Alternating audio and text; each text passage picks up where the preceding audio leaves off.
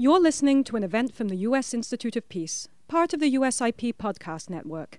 For more information about our work around the world, visit usip.org and check us out on social media.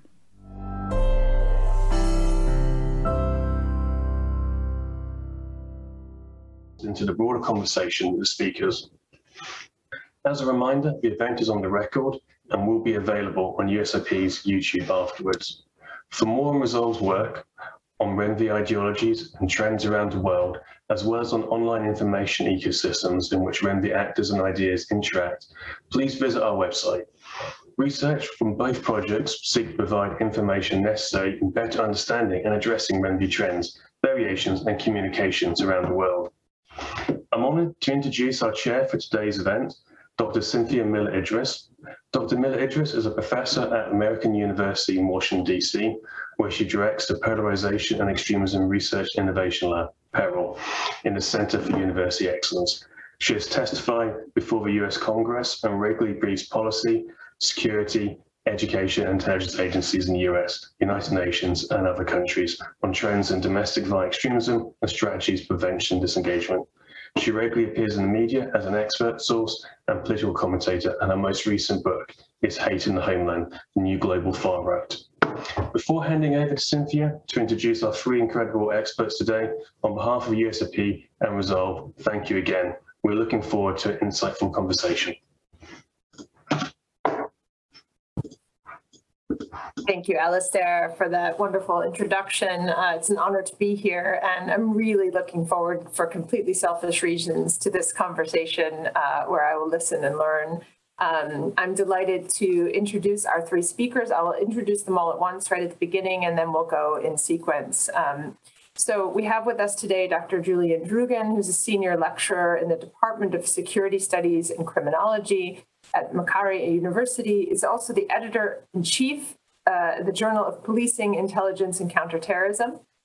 Uh, and uh, we also are joined then uh, together with Julian, we'll hear from Dr. Lise Waldeck, who's a lecturer in the Department of Security Studies and Criminology at the same university, which I realize I also may not be pronouncing right. So you'll have to correct me on that, Macquarie University. Uh, Lise is also a member of the Executive Committee for the Addressing Violent Extremism and Radicalization to Terrorism Research Network. And then finally, we'll go to Canada and hear from Dr. Amarnath Amarasingam, who's assistant professor in the School of Religion uh, at Queen's University and is also a member of the Resolve Research Advisory Council. Uh, so I'm really excited to hear about, to take this outside of the United States context or the context of Western Europe, where we're often in conversation about the issue of rising uh, white supremacist extremism, racially and ethnically motivated violent extremism, far right extremism, to get into conversations about the even the issue of terminology across borders, about legal issues nationally, uh, and most importantly, I think about trends and contextual factors that we've been seeing uh, in variation or in parallel um, across different global and national contexts. So I'm going to turn it over first to Julian and Lise, who will share some slides and tell us a little bit about um, what's been happening in Australia.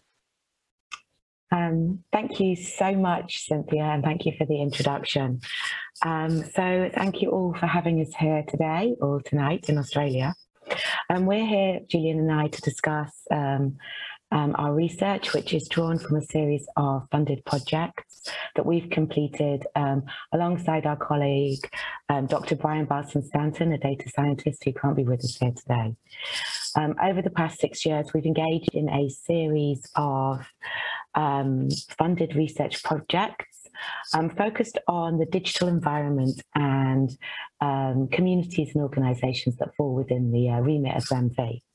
Our primary stakeholders have been the New South Wales Government, and we have really explored um, the way in which individuals, organisations, um, communities um, have operated across different platforms within this ecosystem or digital environment.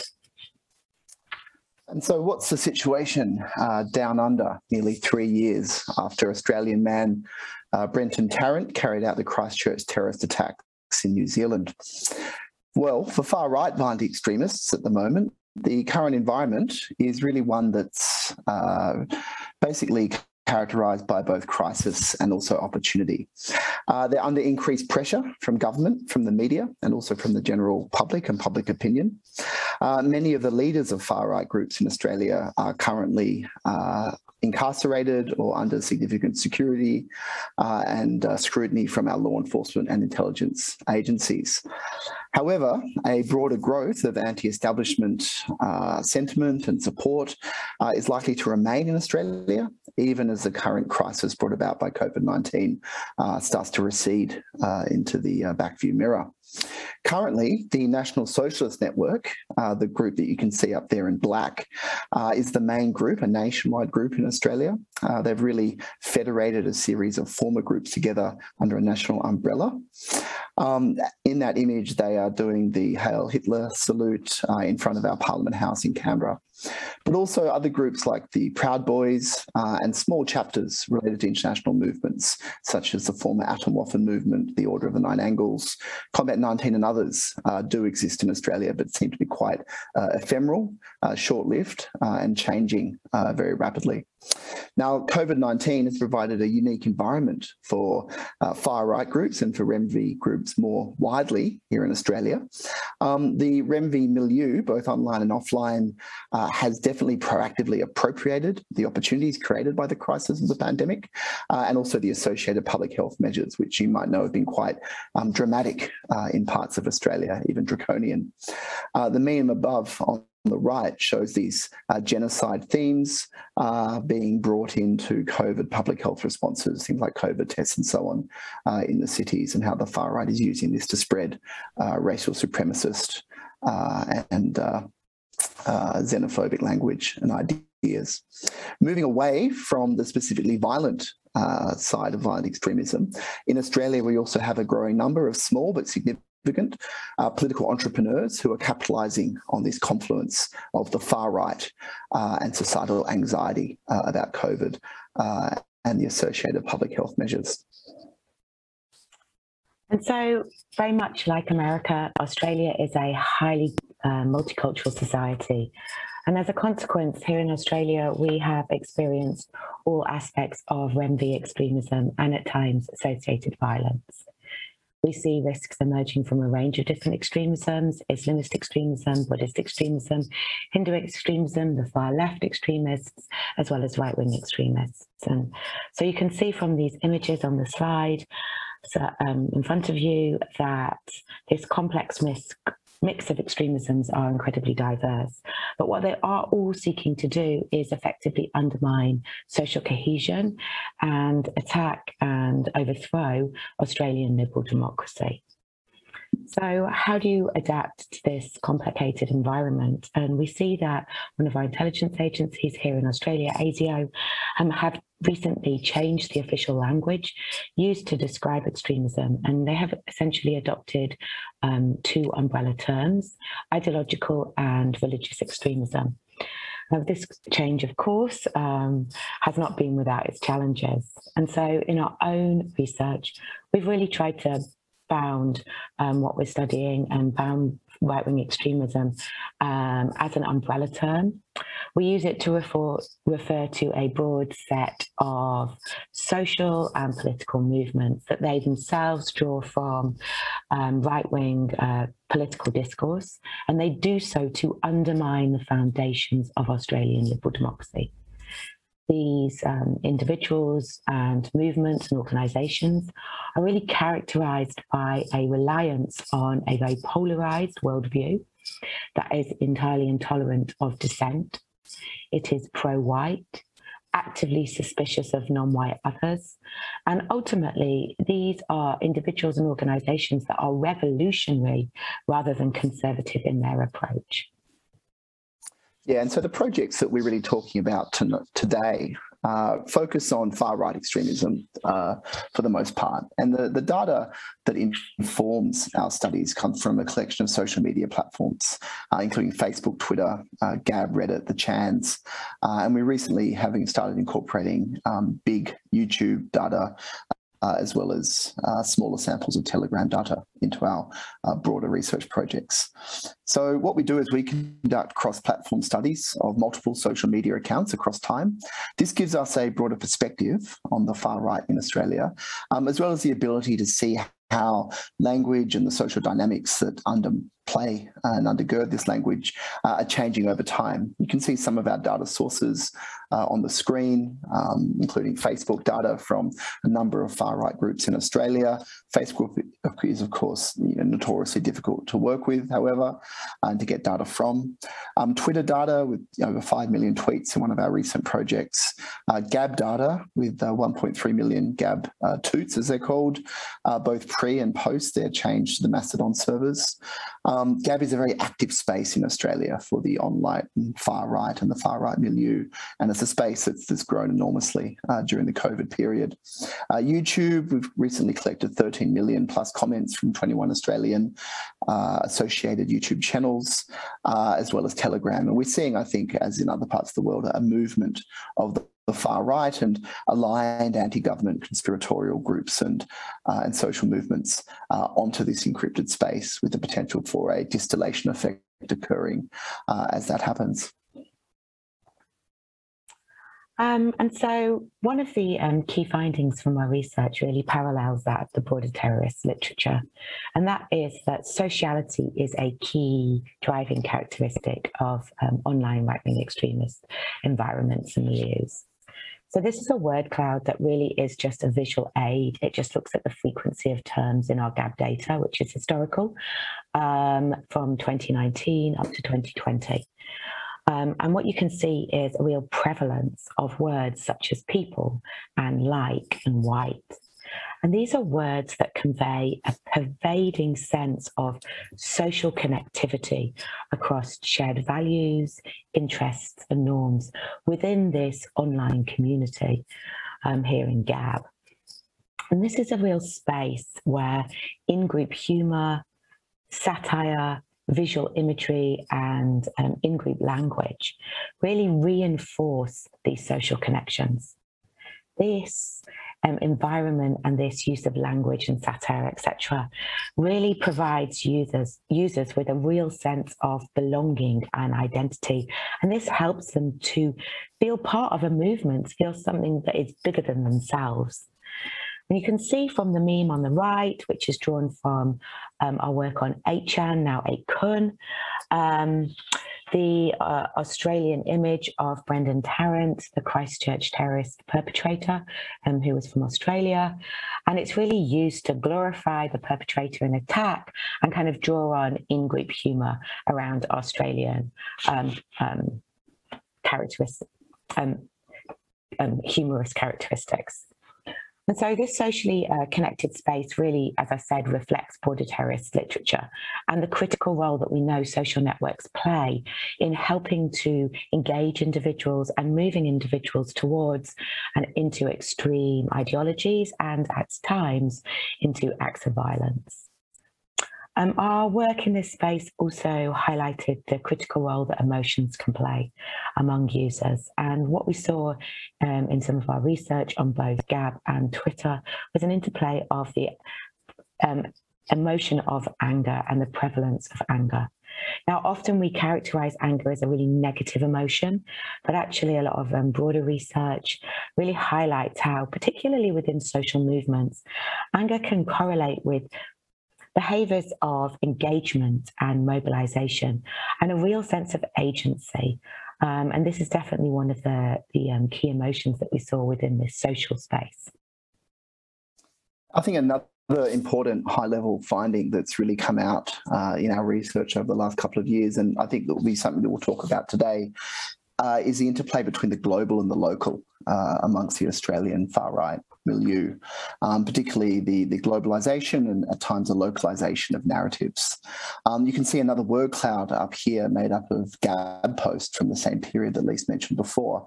Uh, and you can see just how strongly American politics, uh, American media, uh, influences much of this community and the language that they use, in particular their narratives, their terms, um, their, uh, their hashtags uh, as well. We're, of course, making absolutely no uh, statement that the, the, former President Trump uh, is, is associated in any way with Australia's far right. It's not. Uh, you can see there's another hashtag up there, OzPol as well, which is Australian politics. What we're seeing here instead is, is the far right in Australia doing what they always do and be opportunistic, using uh, concepts and, and memes and language and movements from abroad and, and that are global and reinterpreting them for their own use here in Australia as touchstones. Uh, and we have seen a strong uh, importance of American touchstones in that right through. Now, this does remain the case still uh, during the COVID pandemic, but it has been complicated recently by new local uh, narratives and some new global narratives starting to emerge over the past 24 months. Um, COVID 19 has really driven a localization of narratives um, that are focused much more on Australian, but also on Australian state government level issues. Um, you can see the image up there of the former Premier of New South Wales being uh, shown to look like Sesame Street's Count, um, counting down the days of lockdown. Uh, that was actually posted by a, a militant movement uh, in Australia. And this really affects uh, or reflects again the, the um, situation in Australia of public perceptions where uh, during the big lockdowns in Victoria and also in, in New South Wales, Melbourne and Sydney, we've seen many, many Australians turn more to their state governments and to their federal governments uh, anytime they have in the past. And at the same time, these um, militia movements and far right movements have also turned to state government as well uh, as some of their touchstones for talking about local issues. We've also seen a growth in anti Semitic uh, sentiment tied to narratives associated with conspiracies and supposed global conspiracies, so-called globalists. Um, this already existed, of course, pre-COVID. Anti-Semitism has been pervasive in the Australian uh, far right, uh, but COVID has really exacerbated that with the uh, the growth of conspiratorial thinking uh, and conspiratorial plats uh, narratives that have gone out further than, than just far right communities. We currently see currently also see a more limited shift to to anti-Asian narratives, in particular anti-Chinese and even anti-CCP narratives uh, amongst the far right in Australia, um, instead of their usual focus on Islam, which for many years was a focus on Islam, immigration, and uh, and terrorism. So the COVID 19 conspiratorial narratives have also had this objectifying effect where they're basically framed uh, the Aussie battler, as we call them here, the Australian white man, uh, as at the centre of what they see as a global drama, uh, a battle between the forces of good and evil that's writ large uh, on the global stage, uh, and it takes on enormous import in their narratives. So, along these um, arguably more traditional narratives of white fragility and white genocide, anti Semitism, we also noted in our research uh, a sustained increase in the prevalence of conspiratorial thinking. Um, and you can see a lexical dispersion plot really highlighting the, prevalence of QAnon and associated um, references. Now, I think there are a couple of reasons why this historical data is quite interesting and really sets the scene for our current research. Um, it speaks both to what Julian's already talked about around that localization and the importance of um, other narratives, global narratives within an Australian context. Um, but also, it demonstrates that the prevalence of conspiratorial thinking that we're seeing in our broader database that incorporates YouTube um, and a broader sampling of Twitter um, in, in Australia is that conspiratorial thinking was already prevalent within parts of the internet and parts of the online environment. Um, and what we've been examining more recently is the spread of these um, and the shifting of these kind of conspiratorial narratives and beliefs into more broader public sentiment. Um, and essentially, what we can see in the meme um, to the right um, is that our initial findings from our current research really are in line with emerging scholarship that's also doing work in the kind of pandemic times, um, is that this presence and this pre-existing presence of conspiratorial thinking um, really provides opportunities for um, users and organizations that sit within REMVE um, to um, align themselves with novel and new communities for purposes of recruitment and even at times potentially mobilization to violence. So we'll we'll end there our short presentation. That's really our high level uh, overview of recent findings on the Australian REMVE landscape, and looking forward to having the discussion and and uh, responding to some of your questions as well.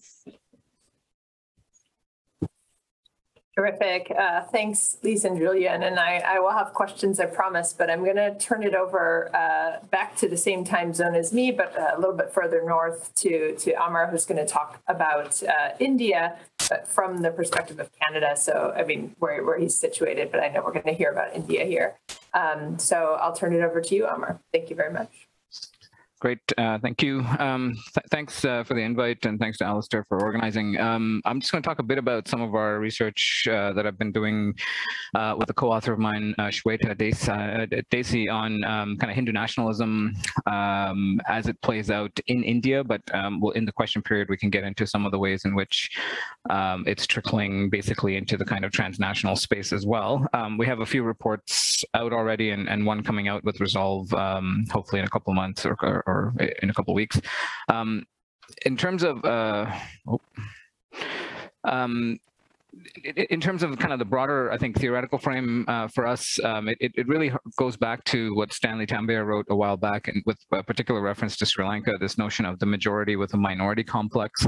Um, and I think that is playing out um, quite a bit today in parts of India, in the Hindu nationalist movement in Myanmar and Sri Lanka. Um, and I, I, I, you would probably argue that the great replacement theory um, in, in, in the far right is, is very much uh, along uh, those kinds of lines as well. This idea that you're you're, even though you're uh, from a population perspective, from a structural privilege perspective, you're a majority in the country, that you're still living with a kind of embattled mentality that you're eventually going to be taken over that uh, you know these kinds of demographics are often shared. You know the hindu population is decreasing the muslim population is increasing uh, over time and eventually uh, the, the kind of stature of, of uh, hindu population in india is going to be uh, overturned. And so there's this constant kind of demographic panic uh, in in in, in hindu nationalist circles that i think is important to pay attention to. Um, in terms of, uh, I'm not going to spend too much time on this, but in terms of the ideological background, of course, uh, people like Savarkar's writings are, are quite important. His uh, very small pamphlet that you can still find online, um, Hindutva, what, Who is a Hindu,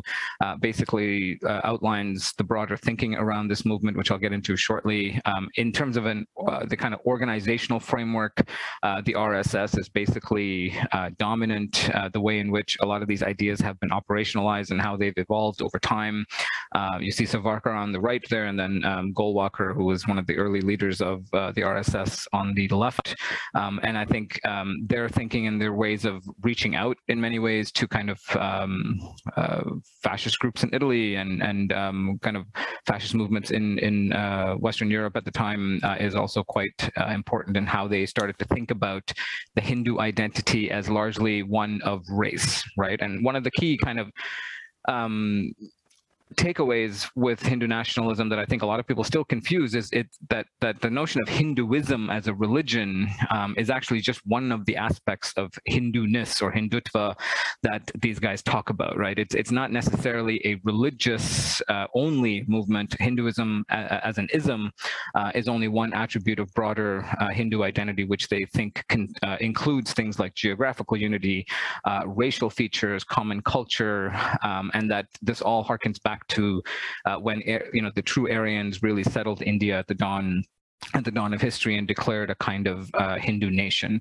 Um, there's an ethnic racial component to the nation, uh, which is very much tied up with uh, the territory of India, whoever lived in India um, ancestrally, whoever pays loyalty to India as a, as a, as a, as a nation or the, or the Hindu nation is, uh, it, it kind of fits within that fold, um, which is important because it's not necessarily the kind of nation that we talk about, right? Which is largely around community or citizenship or social contract uh, for Hindu nationalists, it's it's really none of those things except a kind of ethnic and racial identity of what it means to be uh, part of this movement. What's interesting, though, is that the kind of nation of notion of racial purity that you find in far right movements, for example, is not really present in Savarkar's writings, right? So, so for example, I couldn't become a white person, whereas for Savarkar, you could become a Hindu if you lived in India, if you paid homage uh, to the country as the fatherland, as a sacred land, um, and so he he argued that these other minorities in the country, Sikhs, Muslims, Christians, etc., um, if they paid allegiance to the Hindu nation, if they uh, kind of were patriotic, if they understood kind of the racial and uh, ethnic element to this country, um, they would be considered Hindu, right? They were kind of originally Hindu, he would say, and and that these later identities or conversions that happened because of outside influence and colonialism and so on. So everyone who kind of lived in the in, Indian state structure is primarily a Hindu in the way he understood it, in, in a kind of racial ethnic way, not necessarily a religious way. Um, so there's a kind of interesting difference there between uh, Hindu nationalism as it was initially uh, thought out with um, with a lot of these other far right movements that we're that we've grown accustomed to.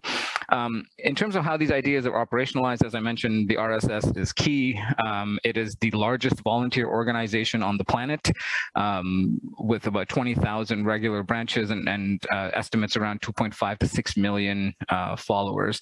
Um, and they have uh, quite a large kind of um, international wing as well. This is kind of what the the, the Sangh Parivar or the RSS uh, family looks like. Of course, the political wing that we're accustomed to is the BJP, currently under the uh, leadership of Narendra Modi. Um, but there's also these other kind of social movements and social movement organizations that are part of it, uh, primarily uh, the Vishwa Hindu Parishad, uh, which has under it uh, two very important um, wings, the, the, the, youth wing, the Bajrang Dal, which is very active today, locally and internationally in terms of how it um, uh, pushes activism on, on college campuses and things like that. Uh, the Durga Vahini, which is the women's wing, also quite active. And so uh, a lot of the uh, agitation that you saw, for example, around the coronavirus and anti-Muslim sentiment there was led by some of these kind of uh, youth wings of the movement. Um, I'm not going to spend too much time on this, but two kind of uh, key events are important, I think, for understanding uh, where we're at today. One of them, of course, is the destruction of the Babri Mosque. Hindu nationalists claimed uh, very early on that it was the actual birthplace of the god Rama, that there was a pre-existing temple on the site uh, of, of where the Babri Mosque was currently uh, situated, um, and that you really need to you know, rebuild the temple on this site. And, and so they, the RSS in particular started a massive campaign to rebuild the temple in 1984. Uh, they got eventually tired of waiting. And in 1992, um, Hindu nationalists kind of uh, marched on the site and broke the mosque, uh, destroyed the mosque completely. Um, riots soon followed. Um, about 2,000 people were killed. Uh, it was the worst kind of, um, or the largest number of people who died in a kind of um, riot since partition, right? Since independence from from the UK, uh, from from the British. 10 years later, um, a, a, group of Hindu pilgrims are coming down from the site, uh, and and it's and the train stops at a kind of uh, uh a city with a large Muslim population. Uh, scuffle breaks out. Um, somehow the train is set on fire uh, and a lot of people on the train end up dead.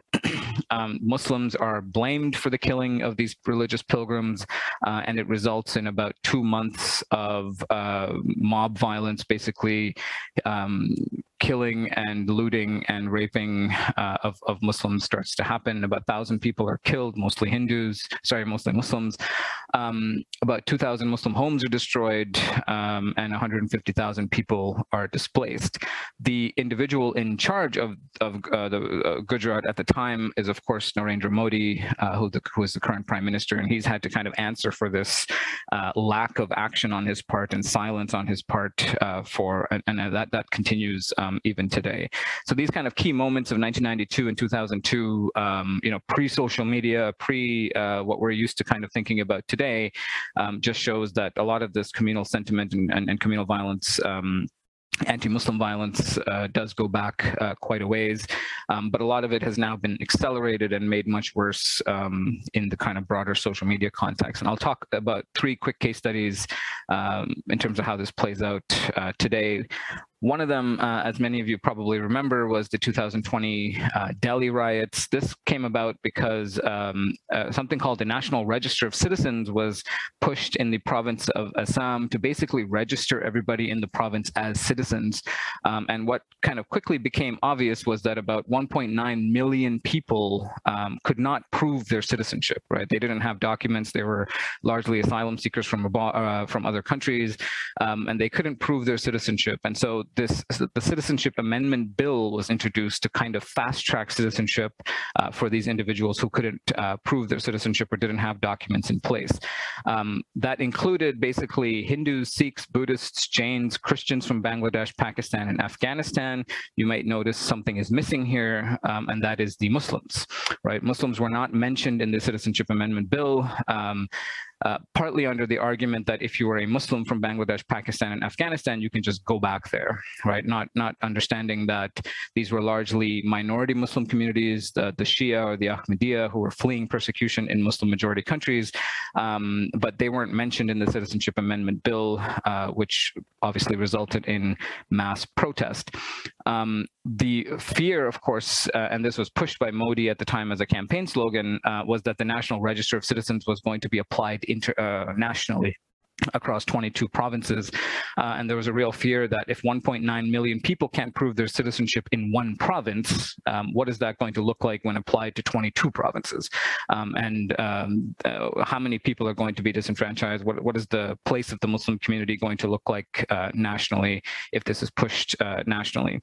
The riots and the protests were immediately reinterpreted and framed by a lot of RSS-linked uh, Twitter accounts, Facebook pages, WhatsApp groups, um, TikTok videos as largely a betrayal, uh, jihadist-minded um, activists who are trying to kind of destroy Indian integrity or kind of um, sovereignty, um, and uh, that that there needs to be a kind of pushback from the Hindu majority um, uh, against this kind of uh, this kind of uh, protests, and so a lot of this was reinterpreted and um, the, pushed through social media to kind of say that this, you know, fairly legitimate protest of of what what is what is the place of our uh, citizenship in this country um, was reinterpreted as a kind of um, betrayal betrayal to the state.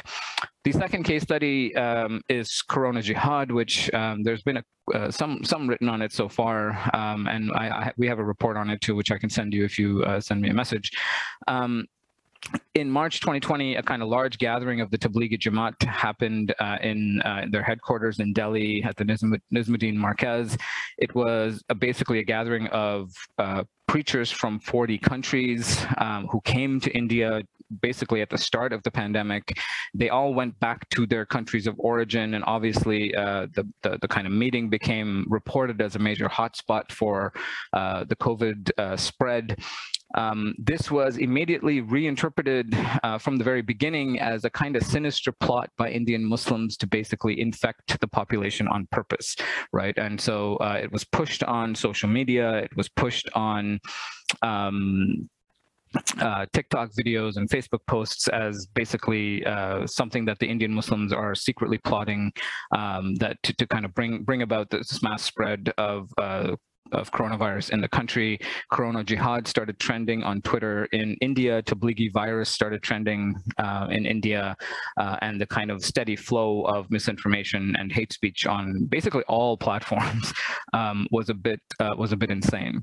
Um, one of the kind of the, the, three of the major themes that we noticed, uh, um, and I can send you this report again if you if you uh, send me a message. That Muslims are kind of uh, immune to the virus or they believe themselves to be immune to the virus and so they're a bit more reckless with how they behave. Um, they believe that COVID is a divine punishment uh, against non-Muslims um, and that they're kind of deliberately spreading uh, COVID around the country. So there were videos on TikTok, for example, of Muslims kind of um, taking wads of money and rubbing it all over their mouths and then, you know, trying to spend it uh, in the city and so on and, and uh, basically arguing that they're spreading this virus on purpose. Um, the third case study I'll leave you with um, is what was known as love jihad, which is a conspiracy theory that was pushed um, for quite a while now that Muslim men are are secretly uh, or, or, are tricking Hindu women into marriage in, in order to convert them uh, into Islam. Uh, this largely started or spread as a kind of online conspiracy theory, but then started to have real world consequences. Uh, several BJP-run states, uh, Uttar Pradesh and Madhya Pradesh, actually passed anti-conversion legislation um, with penalties of jail and jail time um, if, if kind of evidence of this was found. Uh, RSS linked groups largely the Bajrang Dal uh, that I talked about earlier, the youth wing of the RSS, um, basically sent out advisories to schools, colleges, uh, spread out pamphlets and so on, uh, warning parents and warning young girls about this kind of uh, sinister plot by the Muslim community in the country. Um, hotlines were set up uh, that people could call and report suspicious activity, suspicious, suspicious conversion activity that uh, the Muslims are engaging in, uh, and on and on and on, right? And so uh, this this notion of kind of this demographic panic, this uh, majority with a minority complex, um, I think has been quite prevalent in India um, over time, as as we've seen, but also uh, accelerating now largely through different social media platforms. So I will leave it there. Happy to take your questions questions and comments. Thank you. Terrific. Thanks, Amar. Uh, so I just want to, at this point, remind the audience that you can submit questions um, through the Q&A function. Um, and I'm going to ask some questions of my own for a little while, and then we will turn to the audience questions. So as they get filtered in, they will be sent my way. So please do um, populate that Q&A with your uh, with your questions so that we can get to them. Uh, so thanks, both all of you. That was really, really fascinating, and um, I have so many questions. It's hard to, it's really hard to know where to begin. But I want to start with this by picking up on a concept that Amar uh, used a couple of times around demographic panic, and it seems like one of the through lines globally um, that we keep hearing again and again, whether it's through conspiracy theories like the Great Replacement or white genocide or you know these this love jihad kind of battle is is this issue of demographic um, uh, panic or concern about demographic replacement um, from white or Western or, or Christian civilization kind of lenses. Um, and I wonder if you could each just talk a little bit about that. I mean, Amar, you just did, but but maybe you know, how, is that how connected is that globally to themes like the Great Replacement?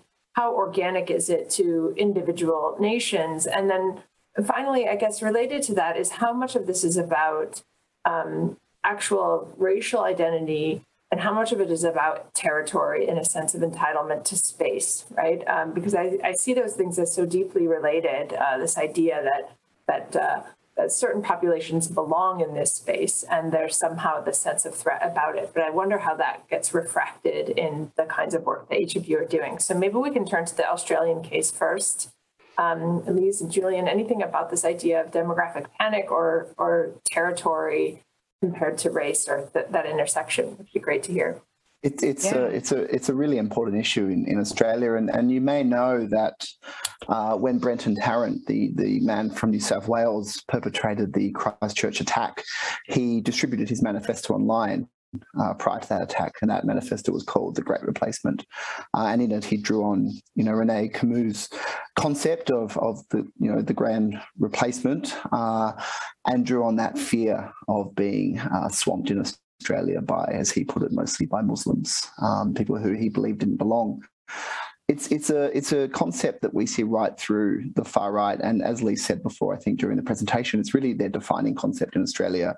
This notion of white supremacy, sometimes white nationalism, deep racism, um, and a sense that that other non-white people don't belong in Australia, being being a, a, a settler country uh, based on colonialism, um, you know, with our own indigenous history that goes back fifty thousand years or more, it's a, it's a rather untenable position for them because, uh, you know, uh, you know, white people have really only been in Australia for a little over two hundred years. But the narratives they put forth online are that um, you know white people built Australia. It was it was built by their hard work, by their sweat. Therefore, it should now be taken away. Uh, and we see that with their narratives about China and the Communist Party in China and saying that China will uh, eventually invade Australia and or buy up Australia or invest in Australia and take away that uh, ability for white people to have control, um, you know, over space. One thing we do see though is that that particular narrative is not very strategically useful for them. We don't we don't see them being able to recruit large numbers of people from the public through that white supremacy or that that sort of um, democratic or demographic uh, loss narrative. Uh, instead, they really have to push their narrative out into other areas to, to get traction amongst the broader public. Um, they have to talk about something like Islamic immigration and fear of terrorism. They have to talk about coronavirus and fear of conspiracies and, you know, overstepping and overreaching by government. Then they get traction with the public for a time. But then when they come back to this, this deeply racist sort of white supremacist uh, narrative, they tend to lose that that that public traction again. So it's really a, it's a difficult one for them. Yeah, I mean, we have, um, when we looked at empirically in the space, um, it was really interesting at the beginning of our data collection. We saw um, a number of posts that really pushed this idea, and they had a, a, picture of a young girl, white girl, that talked about, you know, um, white genocide effectively. And then we saw links to a website that talked very much um, that had um, a film of you kind of flying over Australia, really focused on that idea that Julian was talking about around the fact that there's a difference between settlers, kind of white Aussies who built this country up, and everyone else who's a migrant. Um, obviously, with a complete absence of engagement around Indigenous issues. Um, but actually, when we looked at engagement as opposed to just pure presence and pushing it out through bots, etc., these kind of posts weren't actually very well engaged. Um, they were really relying on the fact that Gab doesn't have the kind of algorithm that Twitter has, for example. And when we actually looked at how many people were actually kind of seeking to to touch this and, and do something with it, we, we didn't see, as Julian said, that kind of strong engagement. So I think it's important around a core narrative. Um, and it's something that allows them to have a touchstone of their identity that they can build on. But in terms of a recruitment tool and an engagement tool, uh, that's a completely different space. And, and I think that's a really important finding around the difference between what a group might hold close internally and what they're actually going to be using in this very social space to engage with new audiences and those on the outer rings, etc. Yeah, I, I mean, yeah, I mean, it's it's it's it's something I've been wrestling with for a while. Um, you know, with my work on Sri Lanka and elsewhere, it's, it's just I, I the way it applies, the way it plays out in parts of Europe is also interesting because I think there's this kind of um, effect of globalization, uh, of re very real consequences of globalization, demographic uh, changes that are happening. Uh, Toronto now, where I live, or Ontario, where I live, is I think 50% minority, and and so uh, you know, so the, the, there are kind of questions that are rising of all this very rapid changes are happening over the last few decades, uh, since the 80s in particular, um, and that uh, that kind of white identity, uh, the consequences for white identity um, aren't really being unpacked, right? At least in, when we talk about um, the, far, the, the kind of uh, Western Western Europe or North America. Uh, the difference, I think, in India and Myanmar and Sri Lanka, of course, is that the, this is coming from uh, people in power, right, and in, in, in, a kind of real governmental way, right, and and so for them, it, they kind of turn on, turn on and off, or at least try to uh, this communal sentiment, largely around election cycles, whenever they needed to work, um, and they're finding over time that, much like Trump found, um, is that you can't really just turn it on and turn it off anytime you feel like it. Once you let the communalism uh, genie out of the bottle, I'm mixing all kinds of metaphors here, but um, but you can't really put it back, right? You can't you can't really put it back, and so uh, it, it once you let it out, it kind of has consequences on its own, and it function moves on its own. Um, but there is something to be said of um, very rapid demographic shifts that are happening and, and um, how uh, not just white people on the far right, but like um, everyday people are kind of wrestling with these identities. I, remember interviews with a lot of former far right um, people, uh, and they often talk about things like white civil rights, and um, and they'll talk, talk about very mundane cultural artifacts like what you know why is James Bond black, you know that sort of thing, um, and and so they they point to these uh, kind of issues as uh, you know, kind of building their overall evidence base that something about white privilege, something about uh, white uh, status in, in society is being eroded, um, and and no, and we're not allowed to talk about it, right? And and and, and so I think that that kind of anxiety uh, is very much prevalent, but I think it plays out very differently in um, in, in in some of these countries. So I want to drill down on this just for a minute more because I'm I'm hearing um, several different themes here that cut across uh, both of these. Sorry, I'm just going to hang up my phone here so it doesn't uh, continue to ring in the background. Um, uh, you know, one of the one of the themes that um, that I that I hear echoed is this idea of of uh, power and something being taken away, a, a kind of um, fear of something being taken away, a loss of power, a loss of control, loss of status. But of course, we also see very strong scientific racism um, narratives that are really about dilution, about racial identity, about um, intermarriage, right? This idea of conversion, right? That some of that, those kinds of themes. Do you see those as the same, or are they, um, you know, are they? Is one a foil for the other? You know, are are we? Are, are what we hear people are afraid they're going to lose um, status, but what they're really afraid of is, you know, are some of these ideas of invasion and infection and uh, I feel like there's a lot of um, of uh, mixed messages coming across here that sometimes don't get fully disentangled, and maybe it's just too mi- you know messed up and, and mixed up uh, to disentangle it. But I would love to hear hear you reflect on on the way that you see those narratives come across. Yeah, I mean, actually, in our in our report, we we really highlighted those those two things.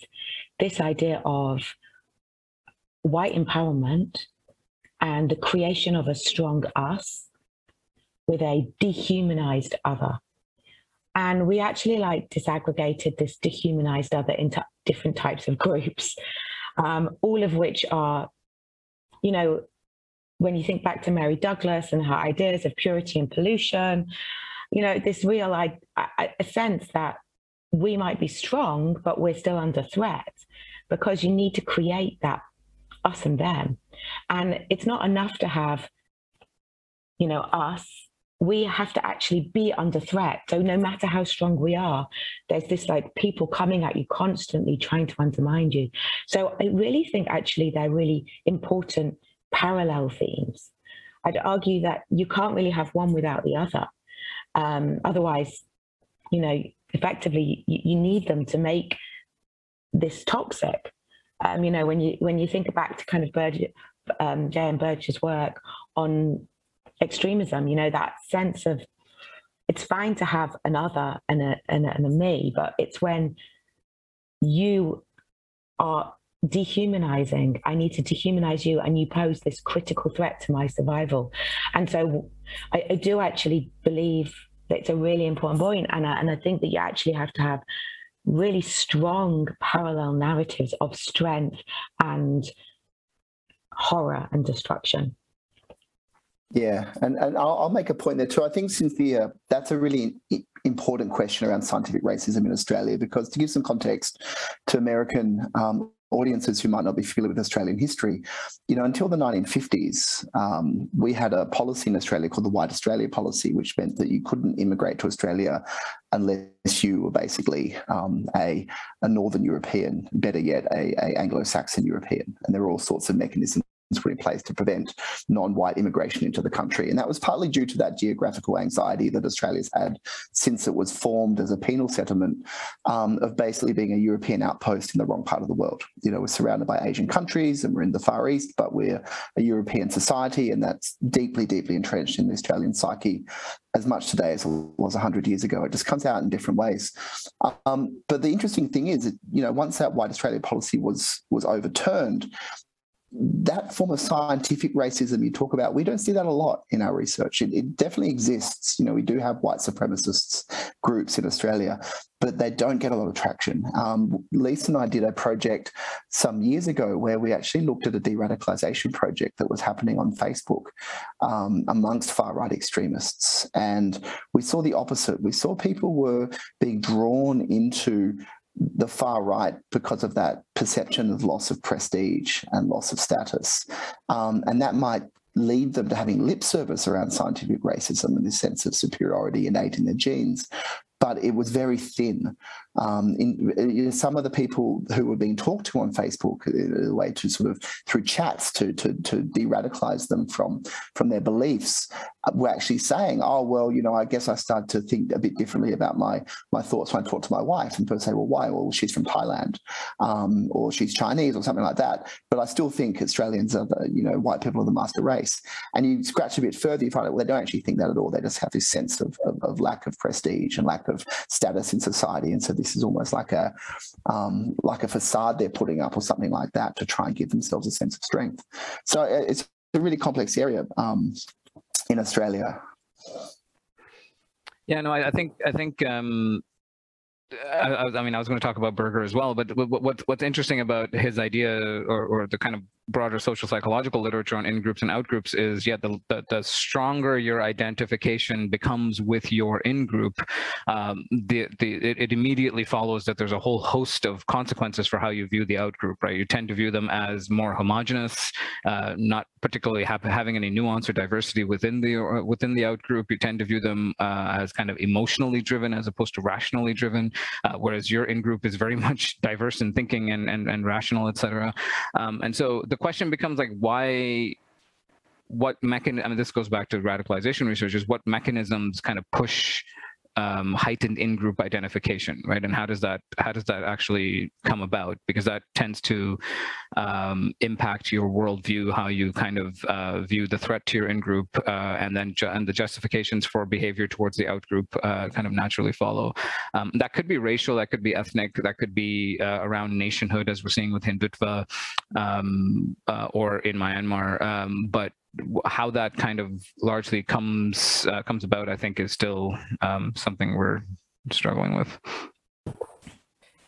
Great. Well, thanks for, for tolerating my drill down there onto some of the deep ideological questions that I am really curious about. I want to turn for just a few minutes before we open it up to Q&A, away, a little bit away from the ideology per se towards some of the more uh, strategic and tactical questions um, within these movements and how they might vary uh, and really, I want to ask two two questions. So I'm just going to throw them both out there, and you can decide which one you want to ask. Um, one is about this balance between offline and online worlds and the use of technologies. Um, so one of the things we're seeing here, of course, in the states is not only the the you know the post organizational kinds of online radicalization uh, increasing, but still the persistence of old school tactics like paper flyering um, and of course, a lot of offline engagement uh, in rallies and protests and the violence itself. Uh, so, you know, how do you see that offline and online interaction working um, in each of these countries and, each, and across these movements? And the second is really about the use of violence itself. Um, and if you could talk just a little bit about whether you see violence within these movements or groups as being um, kind of a means to an end or as uh, a kind of valorized principle more broadly. Um, and I think because that, that has implications for the final thing I'll ask afterward, which is about interventions. Um, so I'll let you pick up on any of those parts of it that you'd like to address, but uh, something about violence and about online and offline worlds. Um, I'm, oh, oh Julie, Julie muted, yeah. A quick, a quick comment on offline, uh, online world, Cynthia. In Australia, we are seeing a uptick of sticker and postering um, amongst the far right and the far left at the moment in urban centres. I think um, that's partly to do with COVID, uh, but also uh, some of those stickering campaigns from the far right uh, explicitly um, state, you know, almost this ironic um, position, which is that, you know, they say once upon a time, uh, like two years ago, you know, the online space was this great space for propaganda because it was it was open and accessible and you could say what you liked. But now they're pushed so much off these these platforms, you know, to these encrypted spaces like Telegram where they don't have the reach that they once had. They're moving to the postering and the stickering. So it, it's ironic, really. Once upon a time, the internet was seen as this free space uh, apart from the offline world uh, where you could say what you like. Now it's very much the opposite in these stickering campaigns. They're going back to the streets and back to putting up posters because they feel like they're being constrained uh, more and more online. Um, I'd say that, yeah, and I think it's also that sociality is such a big driver.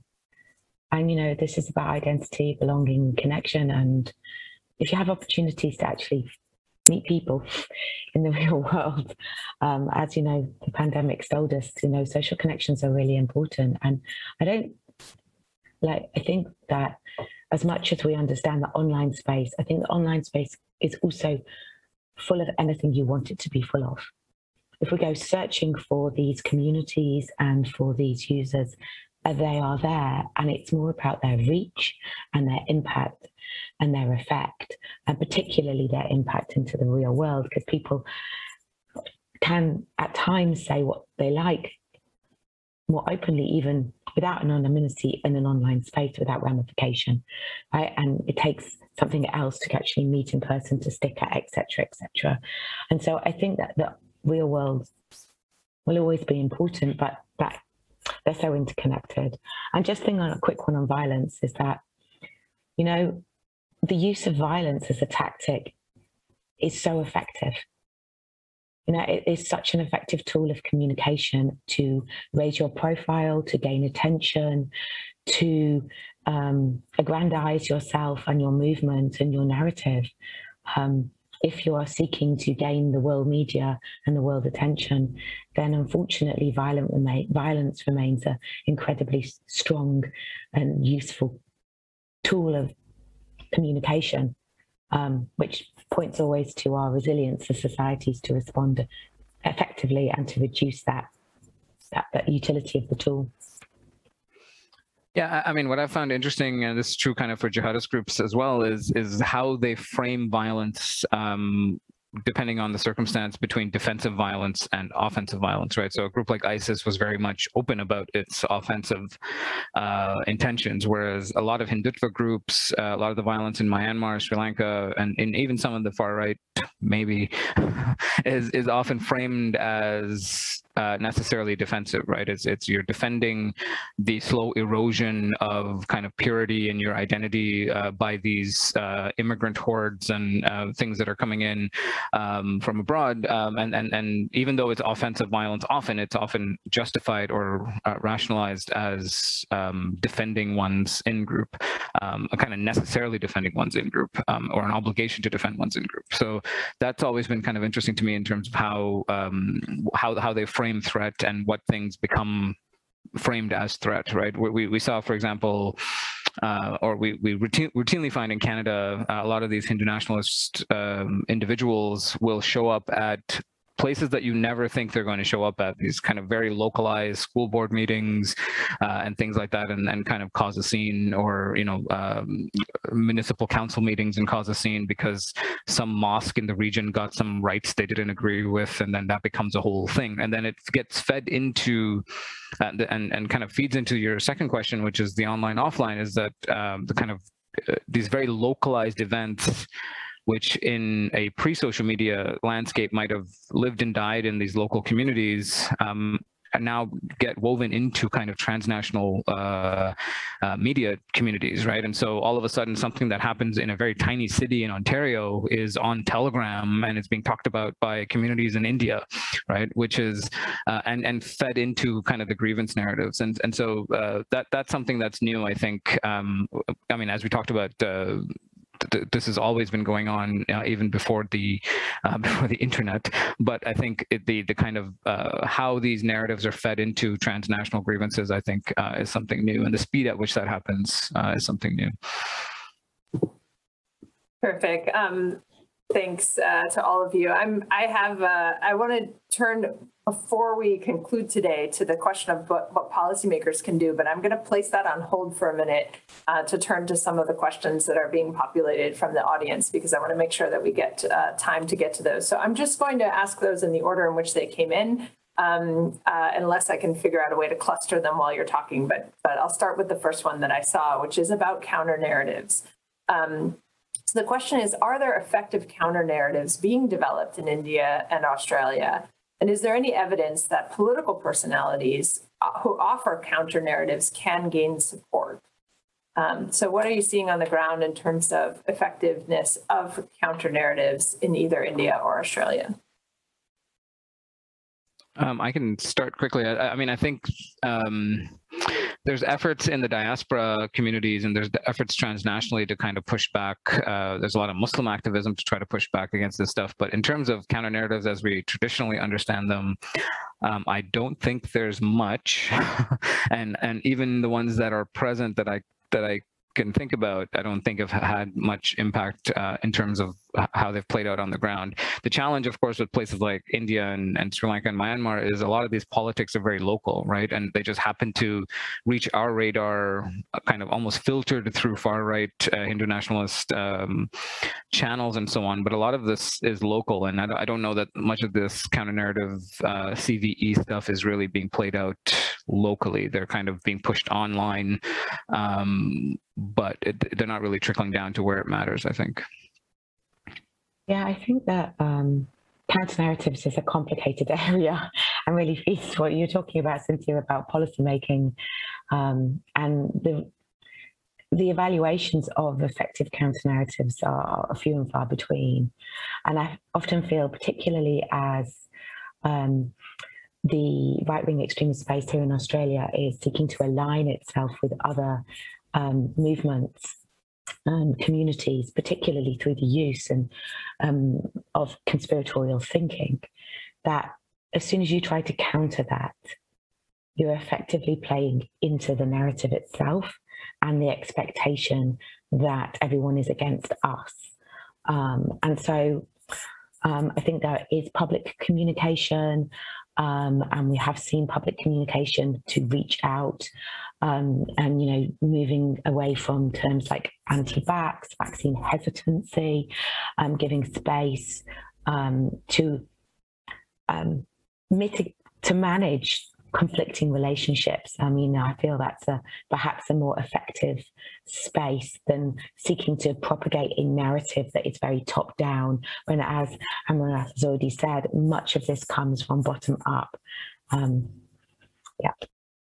Yeah, you, you might want to have a look at some of the narratives that were created in Australia some time back in the, the Exit White Power program, which were very much broadcasting narratives to children um, about white supremacy and racism they don't work particularly well, as Lisa's mentioned, that that broadcasting and that attempt to ideologically shift someone has been shown time and again to not be particularly effective. And it can also, you know, entrench these people in their belief systems and feeling under threat and so on um, and challenged. Uh, in Australia, we I think there's acknowledgement in government that the far right, the actual far right, is quite a small phenomenon and brought large federal or even state based broadcasting campaigns against their narratives can aggrandize that movement and, and almost legitimize that movement to some degree. And as Lise has indicated, I think at the moment, a lot of the messaging that's going on at a state level in Victoria and New South Wales is really focused not so much on the white supremacy angle, but those aligned communities such as the wellness community or the yoga community or some religious denominations that are becoming conspiratorial and anti-vax and aligning with some of the far right anti-government conspiracy theories. Um, that's a space where where a significant amount of government counter narrative has been happening and has been highly effective. We're now at something like 95% vaccination rate uh, in New South Wales, which goes to show, you know, just how small um, you know these these groups uh, and these aligned movements actually are compared to national samples. Perfect, thank you. Um, just moving on to a question about the impact of ongoing local and global dynamics. Um, so we heard a little bit about COVID and about some of the other common global dynamics that circulate, but there's a question here about um, whether and how narratives about the Taliban's seizure of Afghanistan among have, have taken root uh, among the Australian uh, and in the Indian far right. Um, so how, how is that being discussed? Um, and has it been a mobilizing tool so far in any way?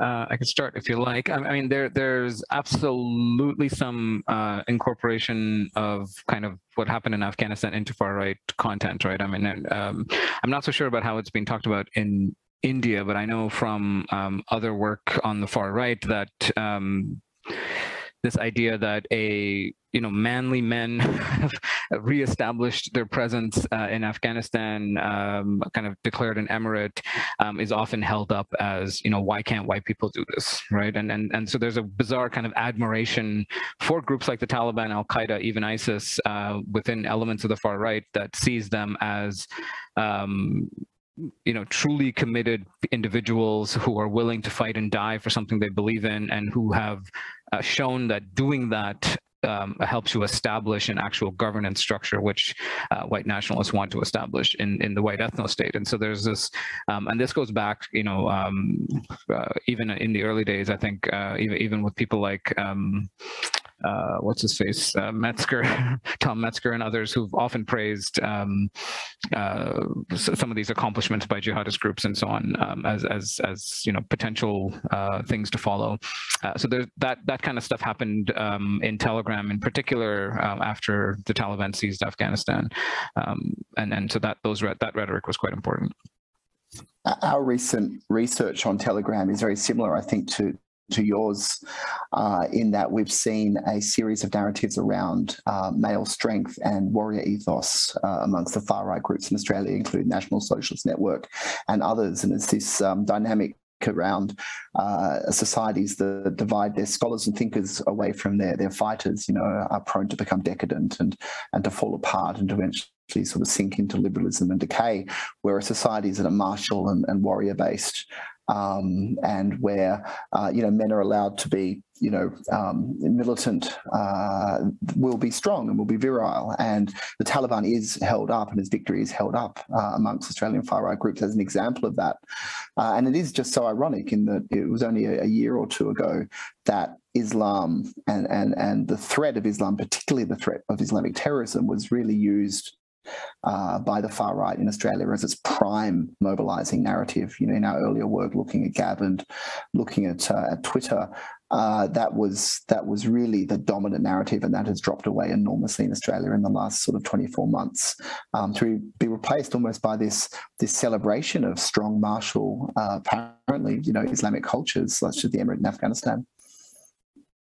Perfect, thank you. Um, so we're not going to run out of questions here. So I'm going to I'm going to ask a couple of uh, regional specific ones. Um, so first, I'll turn to a cluster of questions that came in for Amar, and then I'll turn to some Australia ones. Uh, so Amar, there are a couple of questions here about the role of the diaspora, um, and they, they're they're slightly they're framed slightly differently. So I'll just read them and and uh, read the, the the group of questions that are for you in general. So First one says, can you talk about the role of the diaspora in furthering the RSS objectives and narratives? Um, but also another question says, you know, the, the RSS influence in the diaspora, especially or including in the US, how does that impact lobbying and culture wars? Um, and do you see RSS aligned groups interacting with right wing groups in Asia as well? So some of these kind of questions about the diaspora and how these groups work across borders. And then I'll just throw you the other uh, specific regional one for you, which is how does the issue of accountability or non-accountability for Modi affect the propensity for right-wing violence in India? Um, so really one question about leadership and accountability and messaging from the top down kind of and uh, how that leads to or affects violence and the other about these questions about the diaspora. So easy questions. Um, um, no, I think um, I think the diaspora is huge, right? I think the diaspora influence um, in what in, in, what we're seeing with Hindu nationalism transnationally is is massive. Uh, there are groups like the Hindu uh, Swayam Sevak Sangh in the U.S., in Canada, um, and the international wing of the RSS, uh, or linked to the international wing of the RSS, which um, have been organizing protests, have been um, pushing back against um, any kind of perceived slight against uh, Hindu identity in the diaspora, any kind of Muslim activism against Hindu uh, Hindu nationalism in in the in uh, in India and so on. Um, uh, we know for you know the, the famous kind of Howdy Modi event in Houston, which was attended by you know 50,000 people, including the president, including President Trump, um, was was kind of an important event to to show the way in which kind of again, this kind of heightened in-group ethnic uh, racial identity um, forms bonds between other groups that are also elevating these kinds of in-group identities, right? And and so there's a kind of mutual respect there for oh, you you you you know you may be a different ethnicity or different racial identity, but we're still fighting for the same thing. Um, in Canada, as I mentioned, um, they they uh, the, a lot of these movements uh, it, isn't huge in Canada. There's like one guy really in one organization, uh, but he's very loud. Um, but he shows up. Uh, him and his people show up at things like um, municipal government meetings. There was one recently where uh, mosques in Peel region were allowed to broadcast a call to prayer, for example, during the month of Ramadan.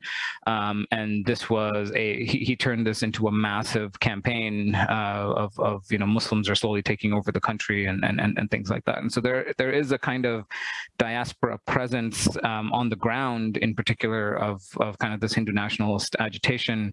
In the online space, it's equally kind of profound, right? You have the famous um, BJP IT cell, which is uh, a kind of network uh, of trolls and uh, people who kind of occupy the online space. They put out memes, they harass people online, they troll people online, they dox people online. Um, if you if you're critical of in, uh, of the government at all, um, you kind of get uh, harassed quite easily. I remember when our uh, ISD report came out, um, you know, I've studied ISIS, I've studied neo Nazis, and I've never gotten as much hate speech um, as I did when I when this one report came out about Hindutva, right? And so uh, the kind of online uh, presence um, is, is, is pretty serious.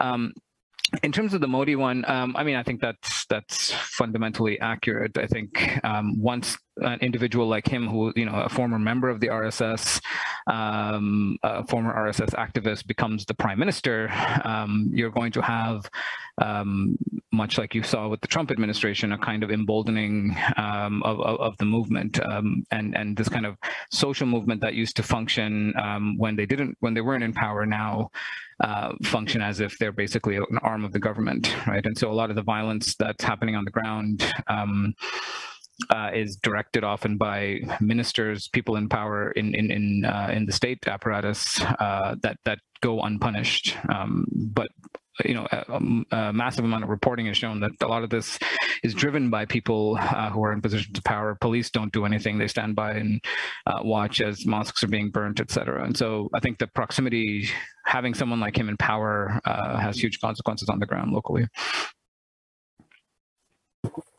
Great, thank you. Um, I will turn to one of the Australia specific ones, which is about gender. Uh, the question is, are women playing a major role in Australian domestic extremism? Can you talk a bit about the issue of gender? I think gender is quite specific, um, and you have to address it from different kinds of extremism. Um, in the far right extremist kind of online space, so are definitely women um, or, or, or users who seem to identify in that way.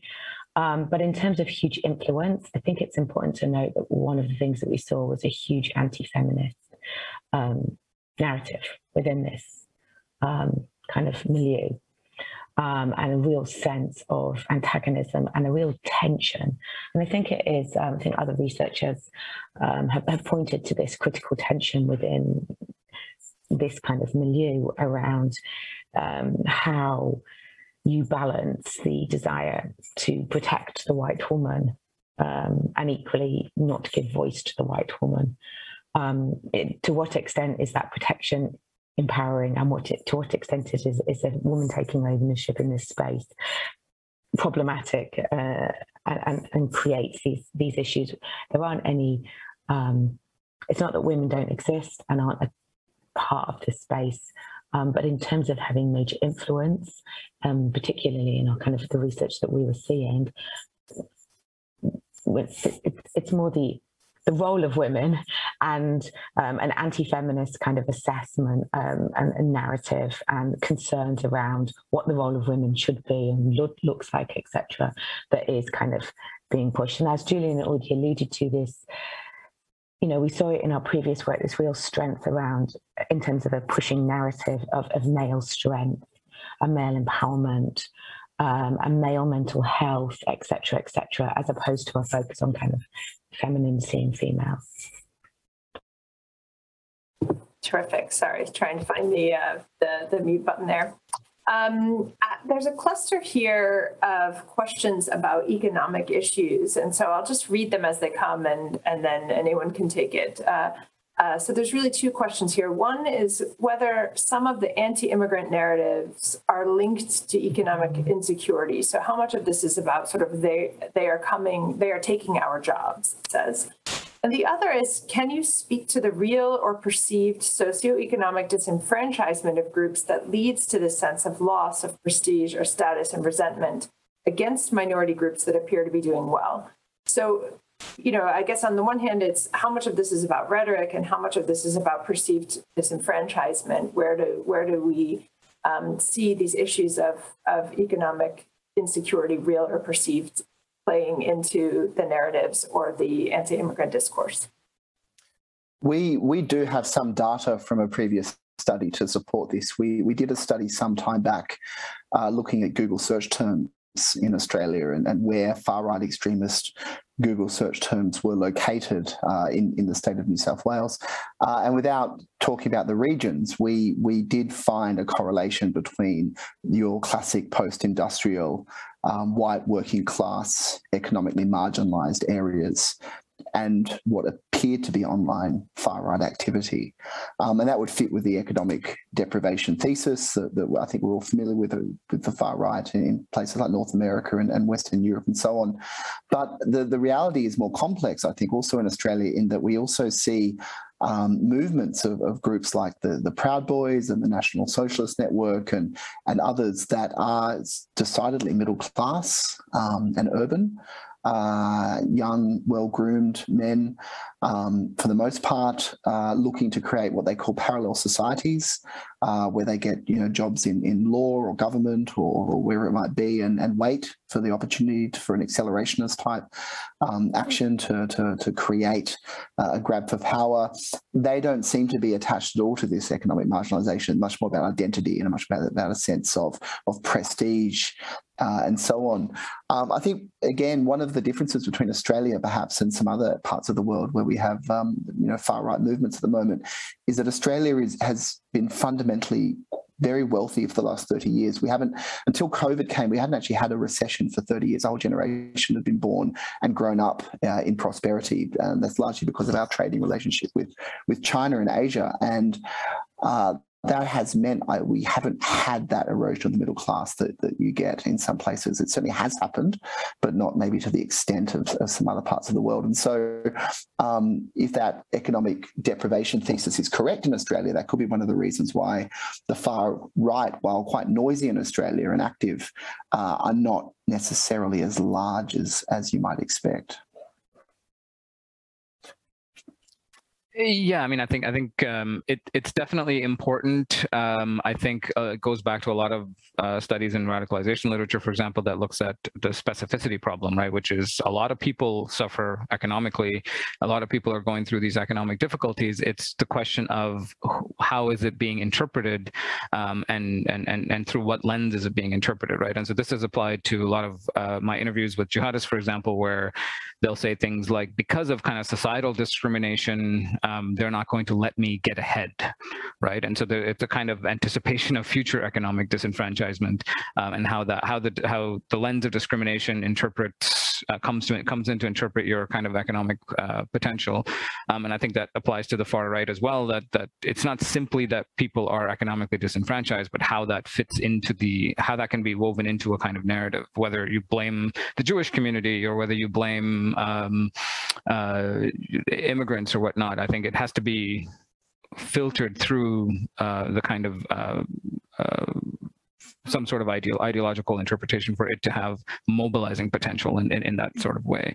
Um, so by itself, I don't think it really does anything. I mean, we saw with uh, the, uh, there was a Canadian incident uh, during the COVID pandemic where uh, because of lockdown, because of quarantine, uh, his economic livelihood, his small business shut down, um, all of these kind of consequences happened to him. His truck was going to be repossessed um, by those things, but th those things by itself mean nothing. But because it was reinterpreted through uh, kind of the Great Reset conspiracy theory and and uh, is COVID a hoax and who's really behind it, um, that made him kind of drive across the country to try to confront the Prime Minister of Canada, right, on, on um, how, why are these things happening to me? So it has to be, I think, filtered in, in, in some sort of way.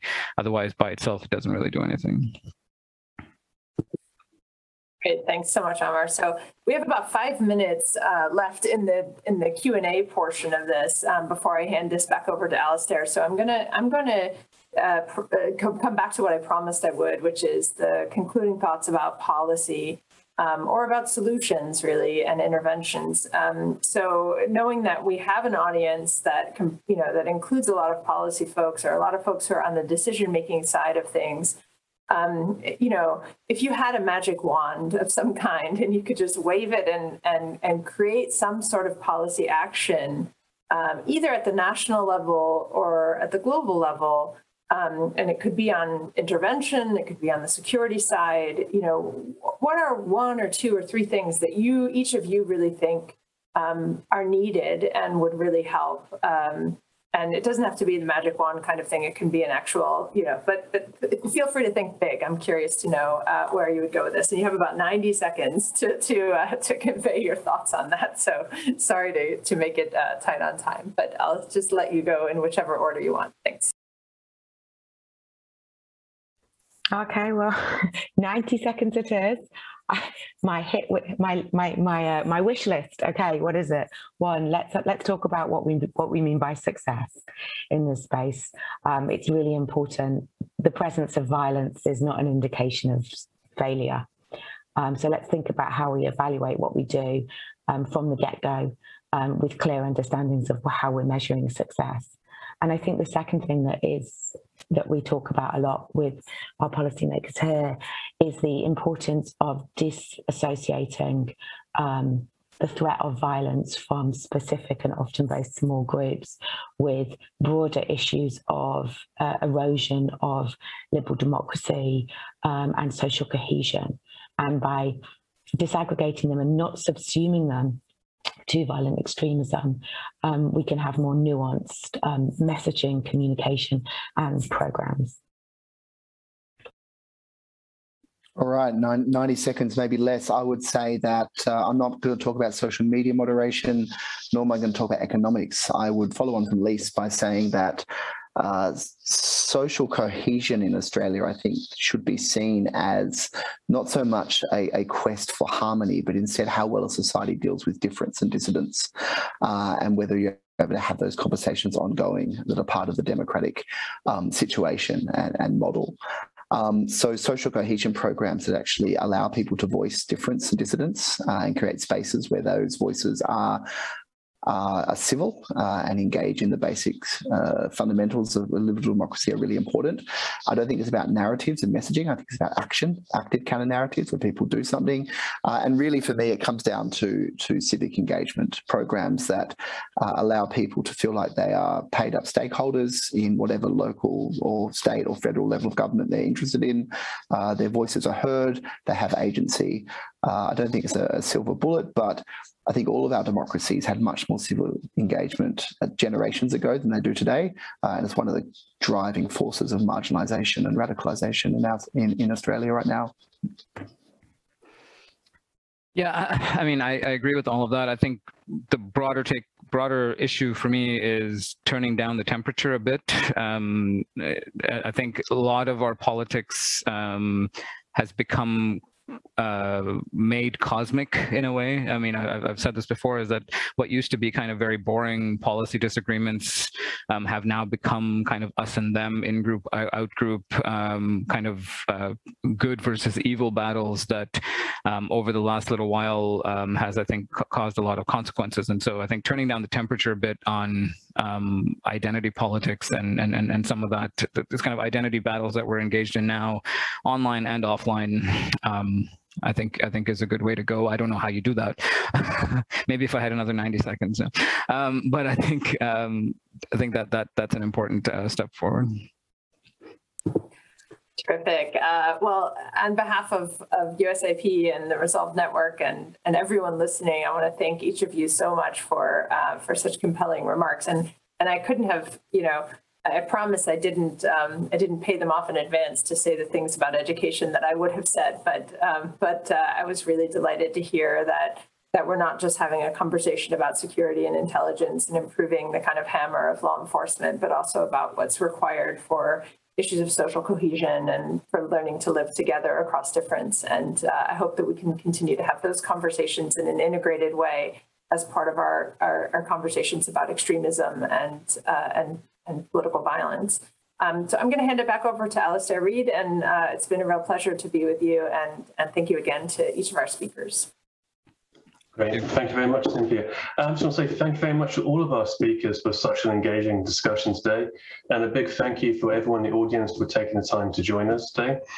If you've um, you found um, uh, the topic today of interest, please keep um, an eye out on our website um, for work continuing in this area. We have um, upcoming papers from our panelists, from Amar and from Julian Lise, uh, hopefully coming out within the next few months. And um, also, please come and join us for um, the next events in our Res Resolve um, Global Forum series. Uh, next event is Security Dilemmas in Sub-Saharan Africa, the role of community-based armed groups, which will be on Wednesday, December 1st from 9.30 a.m. Eastern Time. So please um, sign up online. And um, with um, that, I would just like to bring the session to a close with a big thank you to everyone again, and hope you all come and join us again next time. Thank you very much, everyone. Thank you for listening to this event. If you'd like to listen to more events or explore our other podcasts, visit usip.org forward slash podcasts.